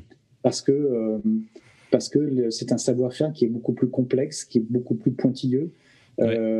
Voilà. Mais c'est vrai que Voilà, les, les, gens de la génération de mon père et de tous ceux qui ont à peu près eu l'âge de mon père à une dizaine d'années près et qui ont été des, pionniers dans leur domaine euh, ont été des gens qui ont en fait souvent construit leur business autour d'une passion euh, pour, un, pour la lumière, pour un métier de la lumière, de dire tiens, puisque j'aime la lumière, je vais commencer à faire des, appareils. Ouais. Et, et maintenant, c'est vrai que il y, a beaucoup plus de technologie, donc c'est vrai que c'est tout aussi intéressant, mais, mais, il faut être beaucoup plus impliqué euh, et, et, ça demande énormément, énormément de, ressources pour pouvoir se, Oui, le marché s'est mondialisé euh, énormément hein, depuis, depuis ton père, depuis ton grand-père. C'est pas du tout le même marché, là, donc c'est aussi des, des, des, c'est une, approche qui est complètement différente. Mm ouais. Oui, tout à fait. Je pense que chaque, chaque génération a vécu euh, sa révolution. Hein. Mon, père, lui, a connu euh, voilà, euh, au tout début les, lampes à arc à charbon. et puis voilà, et puis, et puis, et puis voilà, mon père a été, a été le premier à mettre une lampe à chimie dans une poursuite hein, dans les années 60. Ah oui, c'est vrai, mais oui. Donc, mmh. la chimie aussi a été, a été quelque chose d'important pour notre métier. Ouais. Absolument. Et puis voilà, la, LED en est autre. c'est la LED, C'est une, révolution, mais, mm-hmm. mais voilà, mais la LED, effectivement, mm. c'est, ça peut paraître simple, mais en plus, quand nous, en plus, l'objectif, il est de, travailler sur, euh, d'essayer de monter en puissance. En fait, plus on monte en puissance, plus les, plus les ça chauffe. Parce qu'effectivement, ça chauffe et, que, et, que, et, que, ces calories, il faut les évacuer sans trop faire de bruit, ni voilà. Donc c'est euh, voilà, mais euh, non, non. Pour l'instant, en tous les cas. Non, le, seul point pour moi, c'est que, c'est que à, l'origine, moi, moi, ce qui me plaisait, c'était, c'était le commerce. C'était ah oui, je comprends. Mhm. De pouvoir voyager dans le monde entier, de, faire la mhm. promotion des produits, d'être en relation avec les clients, de faire les salons, etc. le fait d'être maintenant aussi responsable d'une société, ben, je dis plus, tiens, j'aimerais bien aller là. Si, je dois être ici, j'ai des choses à régler ici au niveau de l'organisation de la société, eh ben, je dois le faire. Voilà, je, voilà, c'est des choses que, que, je dois, voilà, je dois faire justement cette part des choses. Donc, n'as pas le choix, ouais. C'est vrai que le côté mm. commerce me manque, mais j'essaie de ne mm. pas, de pas perdre pied, de, mm-hmm. toujours le faire, même si bah voilà, depuis, depuis un an, euh, j'ai pas beaucoup bougé. Euh, Donc ça, ça me manque terriblement. Mais voilà, j'essaie justement de continuer à avoir euh, une présence parce que, bah, comme on le disait en début, c'est fondamental pour moi. Mhm. Mais voilà, mais j'ai aussi d'autres fonctions maintenant qui font que, voilà, gérer une société, c'est aussi être présent pour, pour gérer de l'administratif, du financier, comptable, stratégique, etc. Et que et qu'il faut être présent. Donc voilà, je vais pas dire que je regrette ce que je faisais avant parce que parce que si je suis là où je suis, euh, voilà, c'est avec tout ce que j'ai pu vivre avant. Mhm. Et, c'est intéressant, et, j'ai quand même encore le loisir de pouvoir euh, m'autoriser euh, certaines choses. Mhm. Et non, non, mais c'est vrai que j'adore le côté, j'adore le côté un peu touche à tout du métier, le fait d'être à la fois en contact avec les clients, en contact avec les ingénieurs, avec les, les fabricants de, de, de, matière, etc. Bah je trouve, et, puis, de pouvoir me retrouver dans un théâtre et voir mes produits euh, en fonctionnement, de pouvoir parler avec l'éclairagiste ou avec le technicien après. Voilà, je mm. trouve ça, je trouve ça, euh, je, trouve ça juste extraordinaire. Donc euh, c'est voilà, Est-ce que tes enfants sont intéressés par la compagnie? Alors j'ai alors j'ai deux fils qui ont respectivement 17 ans, bientôt 18 mm-hmm. d'ailleurs, et puis 15 ans. Mm. Non, pour l'instant, c'est pas quelque chose auquel il pense. Mais euh, mon, fils aîné, euh, je lui ai un peu donné le goût des voyages. Très bien, c'est euh, parfait. Et, ça lui a bien plu. Je l'ai envoyé aux États-Unis une fois tout seul. on est allé au Japon et il a une grande passion pour le Japon. Donc voilà. Et l'objectif, c'est pareil, c'est faire une école de commerce. C'est plutôt d'aller de s'orienter vers l'Asie. Donc peut-être pourquoi pas d'ici quelques années d'avoir une filiale Robert Julia on a dit pourquoi, pas, pourquoi pas. Mais bon, voilà, comme, moi à leur âge, c'est des questions que je ne me posais pas forcément. Voilà, ils, sont, dans leur truc. Moi, mon fils ils son bac cette année. Et, voilà, il sait déjà qu'il veut faire une école de commerce internationale. Donc voilà, je pense que déjà, c'est la, bon, la, la bosse du commerce et, euh, euh, et, et, cette curiosité à, découvrir euh, des cultures différentes, voilà, ça nous fait déjà pas mal de points communs. Donc, bah, on va s'entendre dans l'avenir. Où tu vois la compagnie dans 10 ans pour, pour terminer? Et toi, où tu, où tu, te vois toi et où tu vois la compagnie? Bah écoute, moi dans 10 ans, bah écoute, donc je serai encore normalement dans la société dans 10 ans, si, euh, si les circonstances le permettent, si tout se passe, euh, si tout se passe bien pour nous, euh, ça devrait aller. Écoute, bah moi je, moi je pense toujours continuer à, à développer les produits que j'aime faire, les produits qui vont plaire aux clients. Je, je, préfère moi être plutôt sur, sur un marché ou sur des produits de niche sur lequel je vais pouvoir m'épanouir. Je préfère ça plutôt que de me dire que je vais faire un produit de masse sur lequel je vais devoir, euh, tu vois, je vais devoir euh, faire des sacrifices, je vais devoir euh, laisser mhm. tomber des choses qui ne sont pas ma conviction. Mhm. Et donc, voilà, après, je pense que le, marché de la LED va, va, commencer un petit peu à se calmer, va commencer à, à atteindre un peu de maturité. Après, pourquoi pas d'autres sources?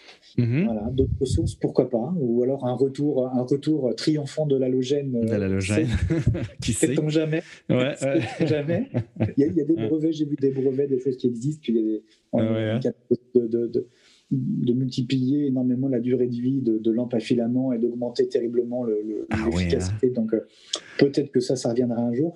Non, je ne sais pas. Je pense qu'on on est en train de vivre une révolution en ce moment. Ça, il n'y a, a, aucun doute là-dessus. Pour moi, il faut qu'on aille au bout. Voilà, il faut qu'on aille au bout de ce process, c'est-à-dire au, bout de, de, voir ce qu'on peut faire, c'est-à-dire déjà d'arriver à atteindre avec cette source, euh, la source LED, des équivalents de produits qu'on faisait avec euh, des sources conventionnelles. Donc chimie, fluo ou halogène, euh, et d'aller effectivement, bah, ce que permet la LED, d'aller vers euh, puis, une gestion des couleurs, une gestion des températures de couleurs, euh, des gestions électroniques, des, gestions électroniques poussées.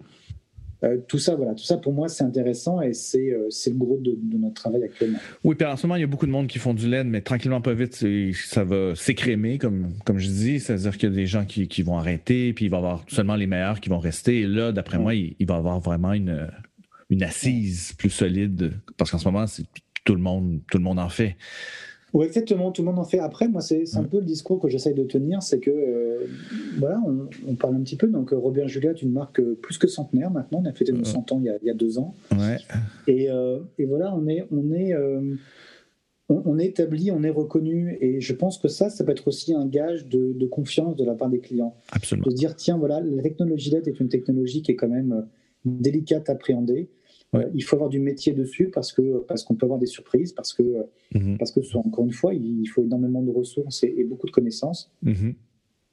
Et c'est ce que j'espère moi, c'est qu'à travers euh, nous l'expérience qu'on est en train d'avoir, notamment par le fait de, monter en puissance euh, progressivement sur ces sources-là, bah, d'avoir d'avoir d'avoir la confiance des utilisateurs qui se disent bah voilà, s'il faut que je franchisse le pas d'un produit à l'aide, alors voilà, si Robin Julia propose un produit à l'aide, alors voilà, je, je, serai plus en confiance parce que je sais que ça va être. C'est une marque qui a l'habitude de ça, qui, qui, est établie et donc qui, euh, qui, euh, qui, aura, euh, voilà, qui aura toute légitimité à proposer ce, ce, genre de produit. Mais d'accord, je pense qu'il va falloir qu'il y ait, il y aura sûrement un peu des, un peu d'écrémage, un peu de, un peu de sélection. Mais voilà, pour l'instant, tout le monde s'enthousiasme dessus.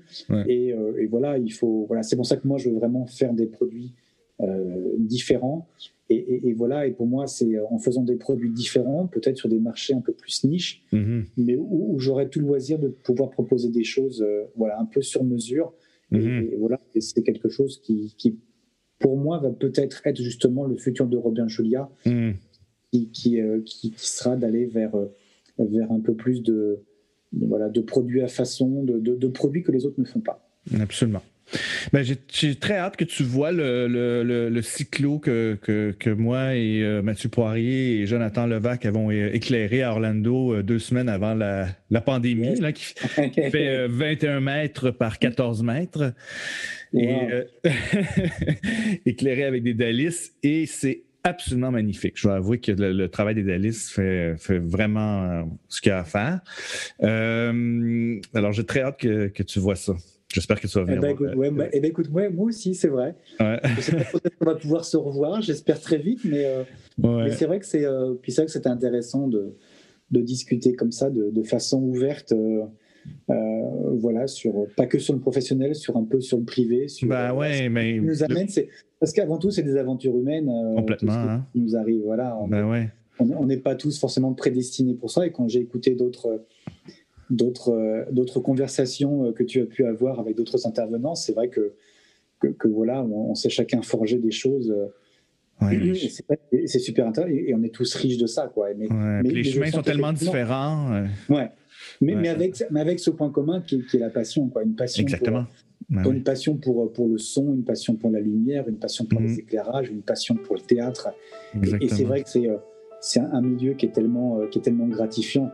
C'est vrai mm. qu'on est, on est tous dans l'ombre pour mettre des gens dans la lumière ou pour, mm. pour faire en sorte que, que, leur voix passe bien mm. euh, ou que leur gestuelle passe bien. Et c'est vrai que voilà, c'est ce qui nous gratifie, c'est vraiment ça, c'est le fait d'être au service d'un de, de, de, quelque chose qui, euh, qui nous échappe un petit peu, mais qui justement euh, fait toute la beauté de l'art.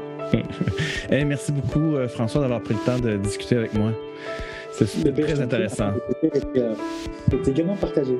Merci, puis en espérant se revoir très bientôt. À très bientôt. Au revoir. Ciao.